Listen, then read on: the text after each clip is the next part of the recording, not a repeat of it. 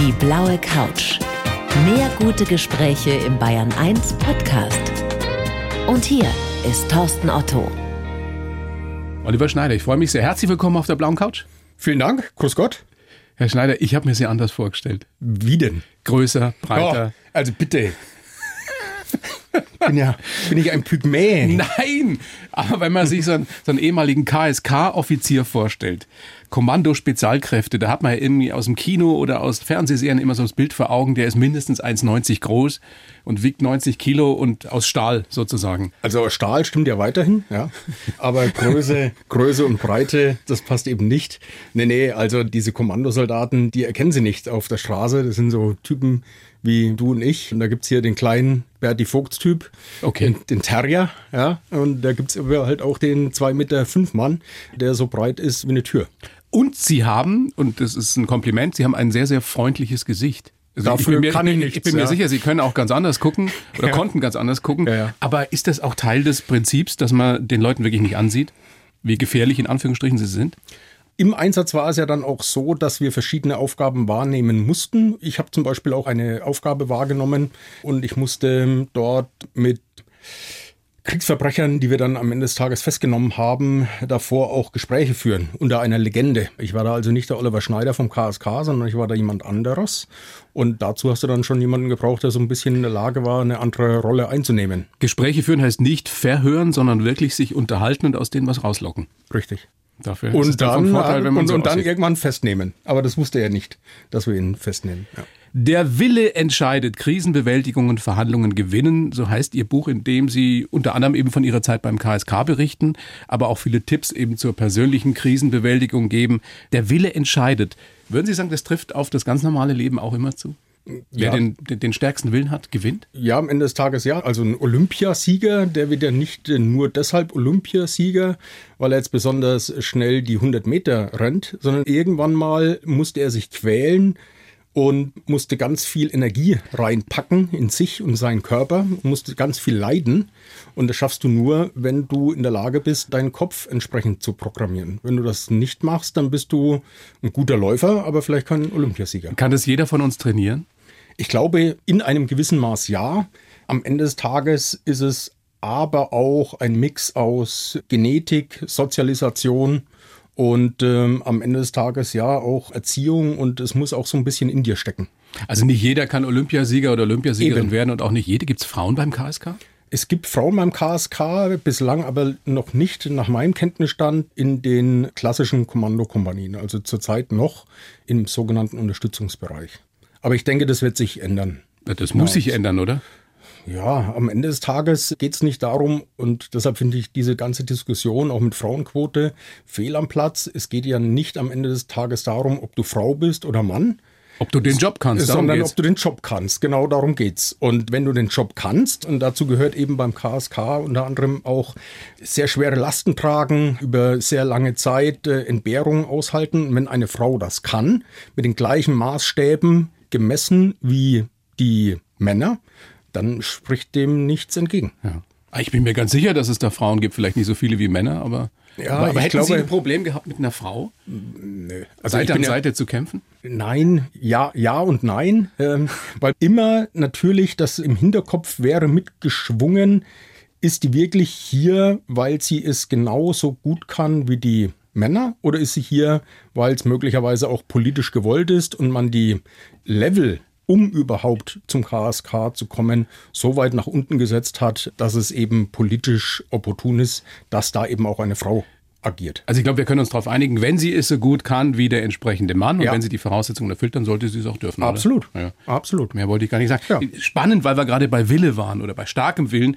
Sie haben, und Sie schreiben das auch in Ihrem Buch, auf die Frage eines Ausbilders bei der Bundeswehr, wie viele Liegestütze Sie schaffen können, gesagt, alle.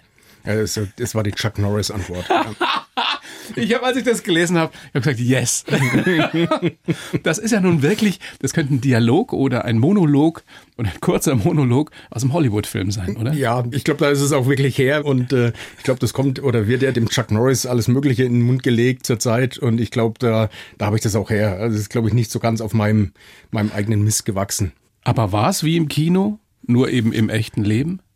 Ja, teilweise schon, ja, weil du machst ja da Sachen, die du sonst nur aus dem Kino kennst. Also der Normalo, der hier unten durch den Rundfunkplatz wandert, für den ist es ganz weit weg. Und für den, der sieht es maximal bei James Bond oder in irgendwelchen Kriegs- oder Actionfilmen. Ja. Aber du bist derjenige, der dann eben aus dem Flugzeug springt, der sich abseilt, der Türen aufsprengt, der Terroristen der Fenster, gegenübersteht. Richtig, der Terroristen jagt oder Kriegsverbrecher jagt. Und die Ausbildung hat sich da natürlich in den letzten Jahren auch entsprechend gewandelt und ist noch besser und noch professioneller geworden. Wir haben da sehr viel uns selbst angeeignet und bei uns war es auch wirklich so, dass wir uns aus Hollywood-Filmen haben inspirieren lassen und es ging dann auch schief. Aber da hätte ich ein nettes Bonbon, wie das damals ging. Wir haben uns am Abend zusammengesessen und haben uns da irgendeinen Film über die Seals angeschaut. Und da gab es bei den Seals einen sogenannten 30-30-Sprung. Das heißt, der Hubschrauber fliegt 30 Feet über Ground und 30 Knoten schnell. Und dann haben wir am nächsten Tag, weil wir wussten, dass wir diese äh, 30 Wasser Fuß sind ungefähr 10 Meter. 10 Meter, ja. Und dann haben wir dem Piloten gesagt, er soll doch mal 30, 30 fliegen über den See und wir springen dann raus. Und es war verdammt schnell und verdammt hoch. Und der erste ist rausgesprungen und ist unten so aufgekommen, dass er bewusstlos war und musste dann aus dem See rausgezogen werden. Und wir haben dann gesagt, okay, das mit dem 30-30, das lassen wir mal lieber. Das klappt noch nicht so ganz. Also wir haben uns da wirklich inspirieren lassen teilweise. Um das mal einzuordnen, also die KSK. Das? Das KSK. Ja. Kommando Spezialkräfte, ja. das KSK, ist, ist so ähnlich wie die Navy SEALs. Also in diese Richtung geht das. Ja, also die Navy SEALs sind ja klassische Kampfschwimmer, gehören zur Marine. Das KSK gehört zum Heer. Ja, aber am Ende des Tages die Landoperationen, die die SEALs durchführen, entsprechen denen des KSK oder umgekehrt, ja.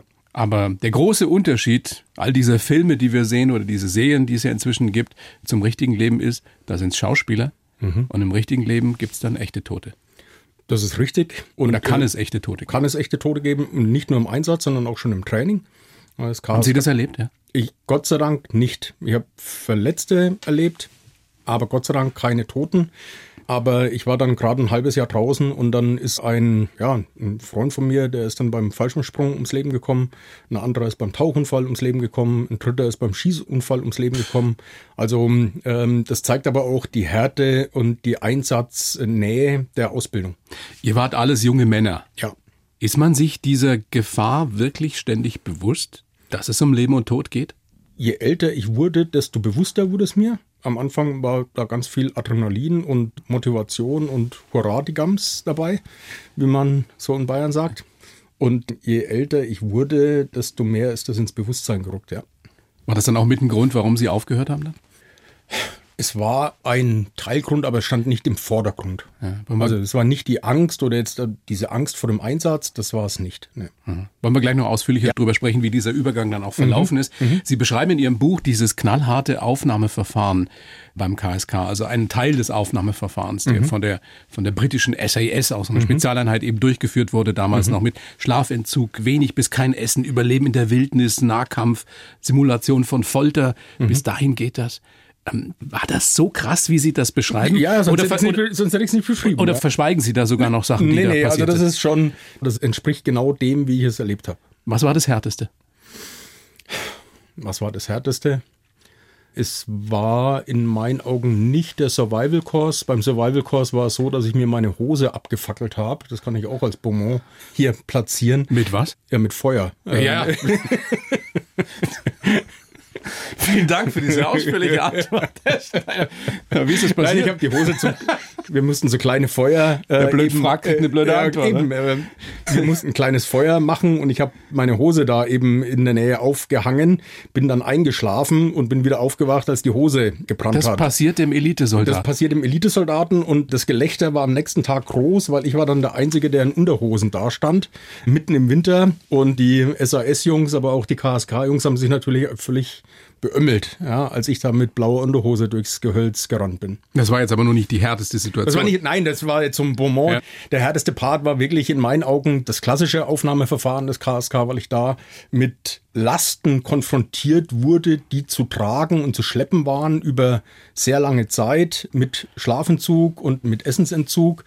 Dass ich an einer Stelle wirklich gedacht habe, ich falle jetzt gleich äh, bewusstlos um. Und wie lang ging dieser Marsch mit wie viel Gewicht? Das waren die sogenannte, das hat man sich dann auch von den Amerikanern so ein bisschen abgeschaut, äh, die sogenannte Hellweg geht also eine Woche und dann marschierst du mit äh, extremer Last und mit weiteren Lageeinspielungen eben durch den Schwarzwald und da geht es ständig bergauf, bergunter, Laufschritt, ähm, schwere Lasten tragen, Schlauchboote rumschleifen, Kisten dauerhaft dabei haben und das Ganze dann eben über 22 Stunden am Tag. Bis zur Pause. kompletten Erschöpfung. Ja, bei dem einen eben bis zur kompletten Erschöpfung, bis er sagt, ich kann nicht mehr und ist dann draußen.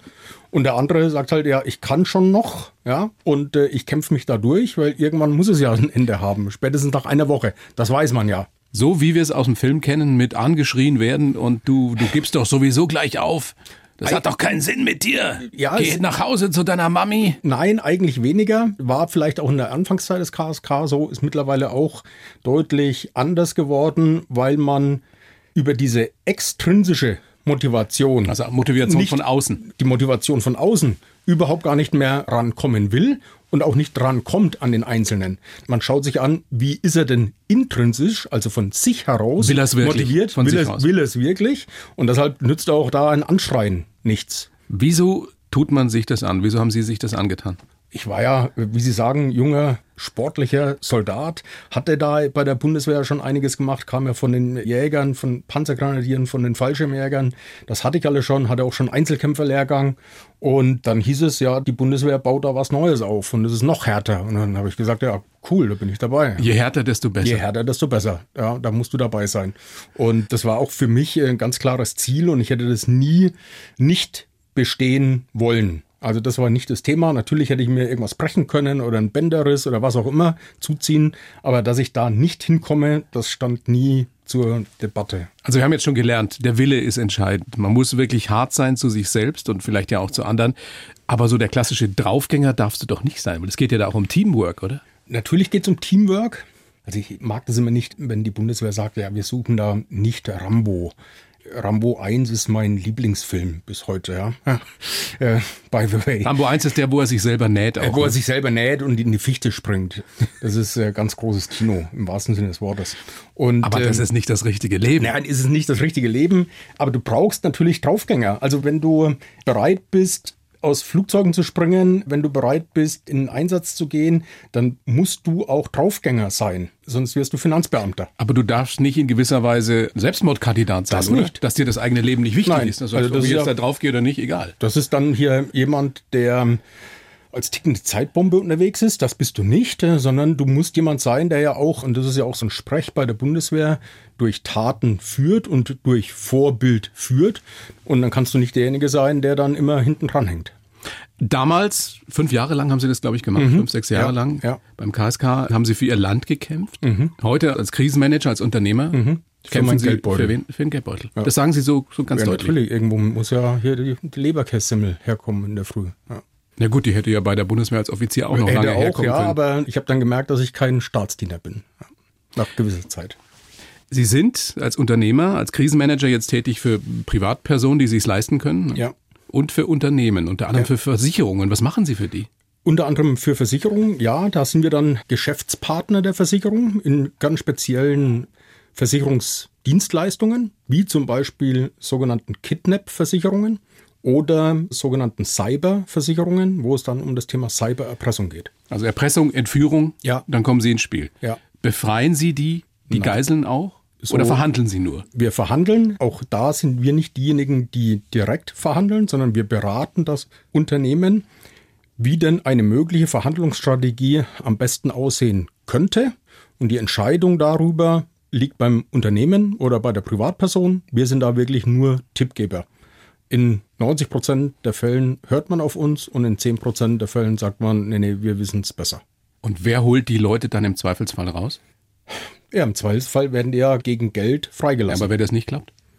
Gab es bis dato noch nicht. Noch nie? Nein. Das heißt, wenn ihr verhandelt, dann klappt das fast immer. In unseren Fällen, die wir bis dato hatten, hat es immer geklappt. Das heißt, ihr verhandelt da mit Gangstern, mit Verbrechern, Schwerkriminellen. Ja. Und sitzt euch dann auch so gegenüber wie wir jetzt? Nee, weil der sitzt ja in der Regel irgendwo in Schwarzafrika, in der arabischen Welt oder der Cybererpresser irgendwo hier im Keller in der Seidelstraße. Bei denen, bei denen weiß man es ja nie, ja. wo sie sitzen. Aber ähm, jetzt diese klassischen Kidnaps, die ja mit ähm, zu großem Teil auch hier die Seefahrt betreffen, da ist einer der Hotspots ist da eben äh, Nigeria oder der, der Golf von Guinea. Und ähm, da hast du es dann eben mit äh, Verbrechern zu tun, die irgendwo im Dschungel sitzen. Aber auch mit denen kannst du in Anführungsstrichen ganz normal verhandeln? Musst du. Du bist, also da geht es nicht um Können. Das ist ja. natürlich eine Möglichkeit, ähm, deine Optionen zu sagen, ich verhandle nicht. Dann musst du dich dann aber immer fragen, als Unternehmer, der betroffen ist, ja, was hat denn das für Folgen? Und Im Zweifelsfall sterben Menschen. Im Zweifelsfall sterben Menschen. Und äh, deshalb raten wir in der Regel dazu, zu verhandeln. Wenn es sich um Kriminelle handelt. Wenn wir wissen oder sehen, dass wir auf der anderen Seite Terroristen haben, ist das eine ganz andere Lage. Was ratet ihr dann? Dann ist es oftmals so, dass das im Zusammenspiel auch mit staatlichen Behörden nicht klassisch abläuft. Da will ich nicht zu, zu tief reingehen, aber da sind wir oftmals dann, wenn also auf der anderen Seite definitiv Terroristen identifiziert wurden, weil sie sich auch als solche zu erkennen geben, dann greifen andere Mechanismen und dann sind wir oftmals nur noch Begleiter. Die offizielle Staatsräson, zum Beispiel in Deutschland, ist ja, ja. mit Terroristen verhandeln wir nicht. Das ist die offizielle Staatsräson. Das heißt, es gibt auch eine inoffizielle. Das mag sein, aber da will ich gar nicht weiter einsteigen, weil das ist wirklich ein Thema, äh, das äh, hat in der Öffentlichkeit dann wirklich gar nichts verloren. Also sind Sie auch in gewisser Weise Geheimnisträger einfach? In gewisser Weise sind wir es immer noch. Wir waren es ja damals schon bei der Bundeswehr, sind dann entsprechend ja überprüft worden. Und ja, wir sind es immer noch. Äh, auch die Versicherungen legen da sehr großen Wert darauf, dass wir entsprechend stillschweigen. Wie viel ist ein Menschenleben wert? Wie immer im Leben kommt es drauf an. Ja, es kommt darauf an, wo das Ganze passiert. Es kommt darauf an, welche Person möglicherweise betroffen ist. Es kommt darauf an, inwieweit man eventuell auch Zeitdruck verspürt, diese Person da wieder rauszubekommen. Wenn es um ein klassisches Kidnap-Fall Beispiel, geht. Beispiel, ja. ein, ein, Schiff wird entführt. Ja. Afrika, mhm. irgendwo im Golf. Mhm. Der Kapitän mhm. entführt. Mhm. Was ist der Wert? Wir verhandeln in der Regel nicht um einzelne Leben und einzelne Personen, sondern über, um die Mannschaft, die betroffen ist. Also wir schnüren dann immer ein Paket und sagen, dieses Paket oder wir sind bereit für dieses Paket so und so viel zu zahlen. Ich lege jetzt hier keine, keine Zahlen offen, weil das auch ein Teil unseres Know-how ist, denn wir kennen in der Regel den Marktwert, sowohl wenn es um Cybererpressung geht, als auch wenn es um Kidnaps geht. Aber es geht immer in die Millionen, oder? Muss nicht immer um die Millionen gehen. Also auch da Beispiel Mexiko, wenn Sie da ein schnelles Kidnap haben, da kann es auch nur mal 5000 Dollar sein. Da will der Täter einfach ganz schnell irgendein Geld und da ist dann das Thema Zeit und Geld ja in einem Wechselspiel, wo man eben sagen kann, okay, der will schnelles Geld, Quick Money und dann kriegt er eben 5000 Dollar und ist dann damit zufrieden. Sie sind jetzt seit Jahren, seit vielen Jahren Privatunternehmer. Haben Sie eigentlich im übertragenen Sinn Leichen im Keller? Gibt es Menschen, die Ihnen ans Leder wollten, wenn Sie aus der Zeit also bei der Bundeswehr? Nein, nein, Gott, Gott sei Dank nicht. Und auch wenn ich jetzt zurückblicke, was wir damals gemacht haben auf dem Balkan und äh, wer da betroffen war, da sollte keiner mehr da sein, der mir ans Leder will. Gibt es nichts, was Sie bereuen aus der Zeit? Äh, nee. Also ich, ich schaue da wirklich mit großer Freude und Genugtuung auf die Bundeswehrzeit zurück. Es war zu meiner Zeit genau das Richtige und in meiner Zeit, also in, die, in meinen 20ern bis hin zu den 30ern. Also in den 90ern im Endeffekt. Ja, ne? war das genau das Richtige. Ähm, und äh, für was anderes wäre ich wahrscheinlich nicht in der, nicht fähig gewesen, äh, es zu tun, weil. Also der Generalschneider wäre nie eine Option gewesen. Das war wirklich dann keine Option mehr. Zu Beginn oder in der Mitte meiner Bundeswehrzeit äh, war das schon noch so ein Traum. Aber je länger ich dabei war, desto weniger war es ein Ziel. Ist das spannend mit Ihnen, Herr Schneider? Ja, bist du deppert, hätte ich fast gesagt, wie man sagt bei uns. Ähm, ich würde Ihnen jetzt, obwohl wir es schon fast verquatscht haben, das macht aber gar nichts, den Lebenslauf erst rüberreichen über diese Plexiglasscheibe, die uns immer noch trennt. Bitte schön, Sie kennen ihn nicht, Sie lesen Nein. ihn vor. Und dann besprechen wir das. So ein bisschen hier wie bei Loriot, oder? Ich heiße Erwin Lindemann. Genau. So. genau. Okay. In der Tradition von Loriot. Ich heiße Oliver Schneider und Risiko ist mein Geschäft. Früher war ich beim KSK, der härtesten Truppe der Bundeswehr. So wollte ich meinem Land dienen und mir selbst beweisen, wie knallhart ich bin. Hm. Lebensgefährliche Situationen gab es immer wieder. Aber irgendwann wusste ich nicht mehr, wofür ich mein Leben aufs Spiel setze. Der Weg zurück in die zivile Gesellschaft war nicht einfach. Aber ich bin froh, dass ich ihn gegangen bin. Heute berate ich Privatleute und Firmen und helfe ihnen, Krisen zu bewältigen. Und quälen mag ich mich nur noch auf meinem Mountainbike in Südtirol. Mountainbike, Schrägstrich, Rennrad, Schrägstrich, beim Skitouren gehen. Kann auch Nordtirol sein. Aber quälen muss nach wie vor sein? Ja. Warum? Ich habe keine Ahnung. Super Antwort. Ja, ja, aber es ist einfach tief drin, oder? Ja, es ist tief Dass drin. man an seine Grenzen gehen will ja. und sich was beweisen muss. Ja, nee, also wenn der da, ich, ich bin ja dann immer mit der Freundin auch am Ranradeln und das ist dann halt auch immer ein Drama, weil ich dann immer reintrete wie ein Bekloppter und dann muss ich wieder warten und ja, aber äh, die, die, sie kennt mich so und mir macht es Spaß und am Ende des Tages, wenn es nicht irgendwie weh tut oder ganz viel Schweiß läuft, habe ich immer das Gefühl, dass ich mich nicht ausgepowert habe. Also jetzt einfach nur mal so ein bisschen dahin radeln, das geht schon auch mal, aber danach ist dieses Gefühl der tiefen inneren Befriedigung nicht, nicht da bei mir. Jetzt sind Sie ja noch ein junger Mann und mit 52. Ja. Irgendwann wird das nicht mehr gehen. Und irgendwann wird es vielleicht sogar Oh. gesundheitsgefährlich, wenn man mit 80 noch irgendwie so Gas gibt. Ich habe heute Morgen witzigerweise einen Bericht gesehen im Morgenmagazin, wo der Professor Fromböse, heißt er glaube ich, ne? ähm, dieser Sportwissenschaftler mit einem älteren Herrn Rennrad gefahren ist. Und der hat gesagt, dass er, und er war jetzt Anfang 70, konditionell besser drauf ist, als er in seinen 50ern war. Ihm fehlt so der Punch, also diese, diese Spritzigkeit, Schnellkraft, diese ja. Schnellkraft. Aber konditionell ist er besser als vor 20 Jahren. Ähm, wenn man Ihre Eltern fragen würde, woher das kommt, dieser, dieser unbändige Wille, Ähm, immer noch einen Schritt weiter zu gehen, der Beste zu sein, was würden die sagen? Ja, das war ja. Das Weil in der Schule das war es ja noch nicht so. Nein, ne, definitiv nicht. Ja, die wären froh gewesen, wenn es in der Schule schon so gewesen wäre. Aber mich hat wirklich hier die Bundeswehr gerettet und die hat mir auch nochmal Orientierung gegeben. Das höre ich nicht oft, diesen Satz. Ja, Das ja. war ja, ich meine, wir sind ja mehr oder Ja, weniger ja. eine Generation. Die meisten wollten sich äh, da einen lauen Lenz machen bei der Ja. Bundeswehr. Ja. Und ich kenne wenige, die sagen, das war eine super spannende Zeit. Ja, ich bin da hingegangen und habe mir gesagt, also für mich war es klar, als ich da hingegangen bin als Wehrpflichtiger, ich mache das. Also für mich stand jetzt nicht Zivildienst irgendwie im Vordergrund. Und als ich dann dort war, habe ich gemerkt, dass es mir Spaß macht, weil es war Spiel, Spaß, Spannung. Ja, es war so ein bisschen hier Rambo. Aber auch viel Langeweile, oder? Nee, also bei uns, bei uns wirklich nicht. Ich war ja gleich in so einer Kampfkompanie Ach so, bei, den okay. Panzergrenadieren und bei uns war eigentlich vom ersten Tag an war da, war da Action. Und das hat mir Spaß gemacht. Und dann habe ich das eben so Spiel, durchgezogen. Spaß und Spannung. Ja, damals ja, das war ja noch, das war ja die Endphase des Kalten Krieges und wir haben wirklich noch die, die Übungen gemacht dann an der deutsch-deutschen Grenze oder drüben so ein- hier im, in ihrer Heimat. Sie sind ja äh, aus der Nähe von- von in, Bamberg, In, ja, der, in der Ebene. Oberpfalz, Ja. genau. Da sind wir hier an die tschechische Grenze äh, verlegt und haben dort äh, gewusst, dass das dritte tschechische Mordschützenregiment auf uns warten würde. Das heißt, ihr habt wirklich das Gefühl gehabt und auch gedacht, das ist sinnvoll, was wir da Ja. tun. Und deswegen haben sie da immer weitergemacht und, und sind dann irgendwann eben beim KSK gelandet. Da Ja. waren sie schon Ende 20, ja, 96. mit, ja, äh, 26, 27, sowas, ja. Ja.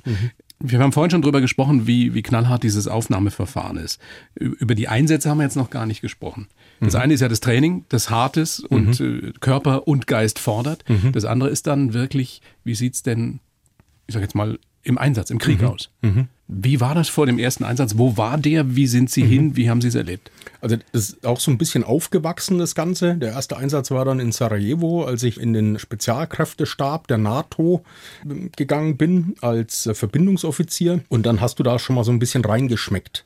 Also was macht da die NATO so? Wie, wie schauen äh, Spezialkräfteeinsätze dann im wirklichen Einsatz aus? Und da habe ich auch ganz viel gelernt. War eine Stabsverwendung, wie man so schön sagt bei der Bundeswehr. Also hier im, im Trocknen, äh, im, im festen Gebäude, war ganz nett. Aber du hast mitbekommen, was da draußen abläuft. Und dann habe ich eben auch schon mitbekommen, wie die Engländer, was die Amerikaner so treiben. Und dann habe ich gesagt, okay, die nächste Stufe muss ja dann ein Live-Einsatz sein mit dem KSK. Und dann kam ja aus diesem Bosnien-Umbruch kam dann eben Kosovo. Und dann weiß ich noch, äh, saß ich unten im Kosovo, äh, in, Sarajevo. Und ähm, so langsam ist es im Kosovo hochgekocht. Und ich hatte Angst, dass ich dann nicht dabei sein kann im Kosovo. Ich habe dann meinem General, das weiß ich noch, einen Brief geschrieben habe gesagt, ich muss hier weg aus Sarajevo, weil jetzt geht's ja im Kosovo los und ich kann hier nicht in Sarajevo rumsitzen. Ne? Und dann war es aber zeitlich Gott sei Dank so. Das heißt, die Serben und die Kosovaren haben sich dann so ein bisschen Zeit gelassen und dann ist der Schneider auch wieder zurückgekommen und dann ging es auch relativ schnell los mit dem, mit dem Einsatz dann im Kosovo. Ja. Sie erzählen das jetzt so salopp, aber das war ja nun wirklich Krieg und es war ein brutaler Krieg. Mhm. Der, der, der, Krieg im Kosovo gehört mit zu den, den schlimmsten Geschichten, mhm. die in den letzten 20, äh, 30 mhm. Jahren eben oder vielleicht mhm. sogar nach dem Zweiten Weltkrieg passiert sind ja. in Europa. Ja. ja, die haben sich massakriert da unten. Haben Sie das live erlebt? Also mit, wir haben es gesehen, wir haben die Ergebnisse gesehen, ja. Und was hat es mit Ihnen gemacht? Dass Sie sehen, wie viele Menschen abgeschlachtet werden, in, in eine Grube geschmissen, völlig respektlos, lieblos. Mhm. Menschen verachten. Ja, dann hast du gesagt, okay, das ist jetzt dann eben keine Übung mehr. Das ist jetzt, jetzt bist du mittendrin statt nur dabei. Ähm, also auch da, um es ein bisschen flachsig äh, zu sagen. Wir haben es, glaube ich, alle ganz gut verkraftet. Alle? Weil, ja, weil dieser Einsatz auch nochmal ein, ein bisschen einen Unterschied zu dem dargestellt hat, zu dem, was ich ja dann nicht mehr erlebt habe, nämlich dann Afghanistan. Also wir haben zwar unten im Kosovo Kriegsverbrecher festgenommen. Da ging es auch darum, da wurde auch geschossen, da ging da ging es auch äh, hart zur Sache. Da musste man auch körperliche Gewalt anwenden, um diese Kriegsverbrecher festzunehmen. Aber es ist eben nochmal was anderes, als wenn du im direkten Feuerkampf stehst mit Taliban und also der Kelch ist ja an mir vorbeigegangen. Gott sei Dank, oder? Im Rückblick ja, also du siehst, was das mit den, mit den Soldaten, Soldatinnen zum Teil ja auch gemacht hat, auch im Nachhinein, äh, psychisch? Ja, wobei ich da der Bundeswehr eine Mitschuld gebe, weil ich der felsenfesten Überzeugung bin, dass wenn die Ausbildung entsprechend hart ist und wenn ich eine entsprechende Selektion auch bei den normalen Soldaten durchführe, dann hält sich auch die psychische Belastung im äh, Hintergrund. Oder die, die, Art und Weise damit umzugehen. Oder die Art und Weise damit um, umzugehen. Also äh, ist ich, ich will es nicht kleinreden, dass es Soldaten gibt, ähm, die, die davon betroffen sind. Ich weiß auch nicht, ob ich selber nicht auch anfällig gewesen wäre. Ich kann es nicht sagen. Ich glaube aber, das ist meine tiefe Überzeugung, dass je härter die Ausbildung, je konsequenter ich in der Personalauswahl, desto mehr kann ich dieses Risiko der posttraumatischen Stressbelastung nach unten setzen. Mhm. Wenn wir noch ein bisschen über das KSK sprechen, mhm. Ähm, das ist ja äh, Geheimnis umwittert. Man ja. weiß sehr wenig darüber. Man weiß, man hört von den Erfolgen praktisch nie etwas. Ja. Man hört, wenn sie in der Kritik stehen. Mhm. Wie, weil es jetzt vermeintlich ähm, oder vielleicht sogar angeblich oder mhm. wirklich rechtsextremistische Umtriebe gab. Mhm. Von Führungsschwäche ist die Rede. Warum ist das so geheim? Was da passiert. Warum sagt man nicht im Nachhinein, wir haben hier vier Taliban-Fürsten festgenommen, festgesetzt. Riesenerfolg für, mhm. für die Bundeswehr. Ja. Ja. Die Welt ist ein bisschen sicherer. Sie sprechen mir aus dem Herzen. Es liegt an der politischen Führung, die wachsweich ist. Diese politische Führung ist nicht in der Lage, sich hinzustellen, nicht willens, sich hinzustellen und genau so ein Statement äh, abzugeben weil sie sich dann wieder angreifbar macht, im Sinne von, ihr verherrlicht da irgendetwas. Bei also man will, man tut das, man macht sich die Hände schmutzig, aber ja. man will es da nicht gewesen sein. Richtig. Ist das Ihre Argumentation? Ja, absolut. Und diejenigen, die sich die Hände ja schmutzig machen, sind die Politiker, weil sie die Bundeswehr einsetzen. Also die Bundeswehr setzt sich ja nicht selber ein, sondern sie wird eingesetzt. Hat man jetzt auch bei den Evakuierungsoperationen ja in Afghanistan gesehen, wie zögerlich, wie zaghaft da die Politik reagiert. Und am Ende des Tages sind es dann die Soldaten, die die Kohlen aus dem Feuer holen müssen. Also Sie sagen, das hätte man besser und schneller machen können. Absolut. Wenn wir nochmal zurückgehen zum, zum KSK, zu dieser Zeit, ihr seid da, glaube ich, immer in Viererteams unterwegs. Mhm. Ja, ne? ja. Das sind ja dann vier Männer, wo sich jeder auf den anderen bedingungslos mhm. verlassen muss. Ja. Ich vertraue dem oder denen mein ja. Leben an. Ja. Wie äußert sich das im, im Nachhinein? Ist man für ein Leben lang befreundet oder ist das nee, mehr also als Freundschaft? Äh, teilweise ja, teilweise nein. Solange du bei der Bundeswehr bist, ist natürlich dieses starke innere Band da weil du einen gleichen Auftrag hast, du hast eine gleiche Lebensweise, du wirst mit den gleichen Risiken konfrontiert, mit dem gleichen Ärger, dann ist es äh, etwas, was zusammenschweißt. Wenn du aber rausgehst, und so war es jetzt dann halt eben auch bei mir, ich war wirklich auch, ich hatte genug von der Bundeswehr, ich wollte einen Abstand zur Bundeswehr. Und dann ist es auch so, dass du ja dann ein anderes Leben führst mit anderen Schwerpunkten und dann wird dieses Band schon, schon schwächer. Aber ich habe es jetzt gesehen, als ich am Donnerstag eben in, in Bamberg war und äh, zwei meiner Kameraden getroffen habe.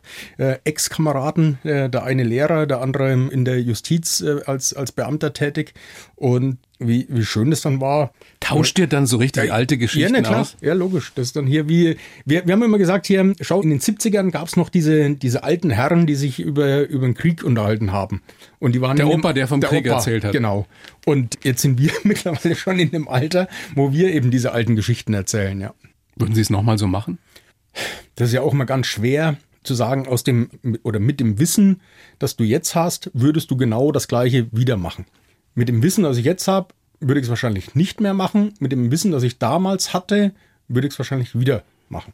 Also es hat sich für mich am Ende des Tages war das richtig und allein die Tatsache, dass ich jetzt hier sitze und auch darüber ja erzählen darf und dass es andere Menschen für als interessant empfinden, Das ist ähm, eine Welt, die wir Sag- nicht kennen. Äh, Eben. So. Und Nur da- aus dem Film, aus dem richtig, Kino, Und ich, aus dem am, am Fernsehen. Ende des Tages bin ich da ja auch in zwei Welten, die, die sonst keiner kennt. Einmal eben diese, diese militärische Welt, aus der ich komme. Und jetzt dann eben als äh, Krisenberater in einer Welt, die auch keiner kennt. Äh, ich und das Kidnap, ich und die Cybererpressung. Hm, Also von daher, das ist für uns und für meine Kollegen, die, mit denen ich mich ja im Austausch befinde, ist es normal. Für den Externen ist es spannend. So ist übrigens auch dann das Buch entstanden, weil ich das äh, einem Externen erzählt habe und er hat gesagt, Mensch, schreib doch ein Buch. Und dann hab ich, ja, was soll ich denn für ein Buch schreiben? Ja, und so ging es dann dahin. Über dann, Krisenbewältigung, der Wille Ja. entscheidet. Krisenbewältigung und Verhandlungen gewinnen. Da sind natürlich auch Tipps für uns alle drin, die zum Teil äh, naheliegend sind, wie keine Solo-Entscheidungen treffen, Rat einholen, eine Nacht drüber schlafen. Aber auch was ich sehr spannend finde, ähm, dass man in Krisen unkonventionell denken sollte und auch handeln. Was heißt das denn? Ja, dass sie, und auch da bin ich, äh, muss ich vielleicht nochmal herausstellen, es ist ganz wichtig, dass sie einen Counterpart haben, mit dem sie Gedanken hin und her spielen und mit dem diese Gedankengänge abklopfen. Und dann kommen teilweise eben halt auch wilde Geschichten raus, dass man anstatt einem ja, Boot in den nigerianischen Dschungel eventuell einen Hubschrauber schickt und da Adidas-Trainingsanzüge mit dazu packt. Oder bei einer Lösegeldübergabe in Somalia, den, um es den Somalis entsprechend einfach zu machen, eine Geldzählmaschine mit ins Lösegeld packt, damit sie einfach nochmal die US-Dollar durchzählen können. Ähm, Aber wie übertrage ich das jetzt auf mein Leben? Ich bin ja selten in der Situation, dass Ja. ich mit somalischen Rebellen verhandle. Ja, aber ich glaube, im normalen Leben ist es wichtig, jemanden zu finden, mit dem man sich äh, spiegeln kann, mit dem man Gedanken hin und her werfen kann und mit dem man gemeinsam Gedanken entwickeln kann. Das kann auch Und meine Frau sein zum Beispiel. die- kann, kann auch, wenn es denn sein muss, kann es auch eine Frau sein. Ne? Nein, meine Frau. Was heißt denn, wenn es denn sein muss?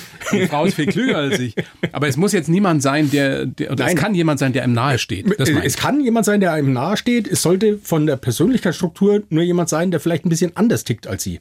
Also wenn Sie der Draufgänger sind und der sagt, hier komm, das machen wir jetzt so, dann sollte auf der anderen Seite vielleicht jemand stehen, der sagt, hier, pass auf, überleg nochmal. Und Der etwas besonnener ist. Der, der besonnener ist. Also so diese, dieses heterogene Team im Kleinstformat, so als Partnerschaft. Und die Lösungen, die sind oft in einer Ecke, die man bis dato vielleicht gar nicht betrachtet hat, wo man nicht hingeschaut hat. Absolut. Sagen Sie mal ein Beispiel auch wieder. Also ich, ich finde das mit der Geldzählmaschine ähm, äh, finde ich äh, eigentlich ganz gut. Ich habe, glaube ich, ganz viele Geschichten auf Lager, nur jetzt ad hoc fällt mir da nichts anderes ein. Aber wir haben damals gesagt, Mensch, das ist jetzt so viel Geld, bis die das durchgezählt haben und dann haben sich noch dreimal verzählt, dann warten wir immer noch eine Woche auf unsere Geiseln. Ja, weil dann sagen die, es sind nur 3,2 Millionen. Wir sagen aber, nee, es sind 3,5 Millionen, ihr müsst jetzt äh, freilassen. Und dann habe ich gesagt, na komm, dann äh, packen wir hier, dann kaufen wir eine, äh, beim Kaut und Bullinger so eine äh, Geldzählmaschine und äh, dann mit einer englischen Betriebsanleitung und dann haben wir, das, dann haben wir die, das entsprechend mit abgeworfen, mitgeschickt und der somalische Pirat war happy, ging das Durchzählen auch entsprechend schnell und einen Tag später waren die Geiseln frei. Was für eine Geschichte. Ja. Sicherlich nicht die einzige. Mehr Geschichten gibt es natürlich auch noch in Ihrem Buch. Und, und die besten Ideen, die kommen Ihnen, stelle ich mir so vor, wirklich dann, wenn Sie sich auf dem, auf dem Mountainbike oder auf dem Rennrad mal wieder so richtig alles geben. Ja, also das ist wirklich so. Beim Sporteln kannst du ja entsprechend abschalten, kannst deine, deine Gedanken sortieren. Was da wirklich auch sehr gut kommt, weil es ja auch eine Langfristbelastung ist, ist das Skitouren gehen. Da kommst du auch in so einen Flow rein, gehst du Schritt für Schritt den Berg hoch und dann sagst du, ja, alles klar, wenn ich oben bin, habe ich eine Entscheidung. So ist übrigens die Entscheidung entstanden, bei einer Skitour die Bundeswehr zu verlassen. Also ich bin auf einen Berg gegangen und habe gesagt, wenn ich oben angekommen bin, habe ich eine Entscheidung, bleibst du dabei oder gehst du? Und als ich oben war, war es klar, ich gehe. So ist das mit den Entscheidungen. Ja. Sich Zeit lassen, mit einem Counterpart drüber sprechen, der vielleicht ein bisschen anders tickt Lösungen da suchen, wo man sie erstmal nicht vermuten würde, unkonventionell denken. Und schon klappt das vielleicht auch ein bisschen besser, wenn wir mal, und das passiert ja jedem, dass er mal in eine Krise gerät. Und das muss nicht unbedingt in, in Somalia sein oder in Afghanistan oder im ehemaligen Jugoslawien. So ist es. Herr Schneider, großes Vergnügen. Ja, echt spannend. Ebenso, ja. Wow. War schon vorbei, okay. Ja. Ich bin auch schon weg. Vielen herzlichen Dank, alles Gute. Ja, Dankeschön, noch mal ebenso. Buch, Der Wille entscheidet. Danke. Oliver Schneider. Jo, ciao. Die blaue Couch, der Bayern 1 Talk als Podcast. Natürlich auch im Radio. Montag bis Donnerstag ab 19 Uhr.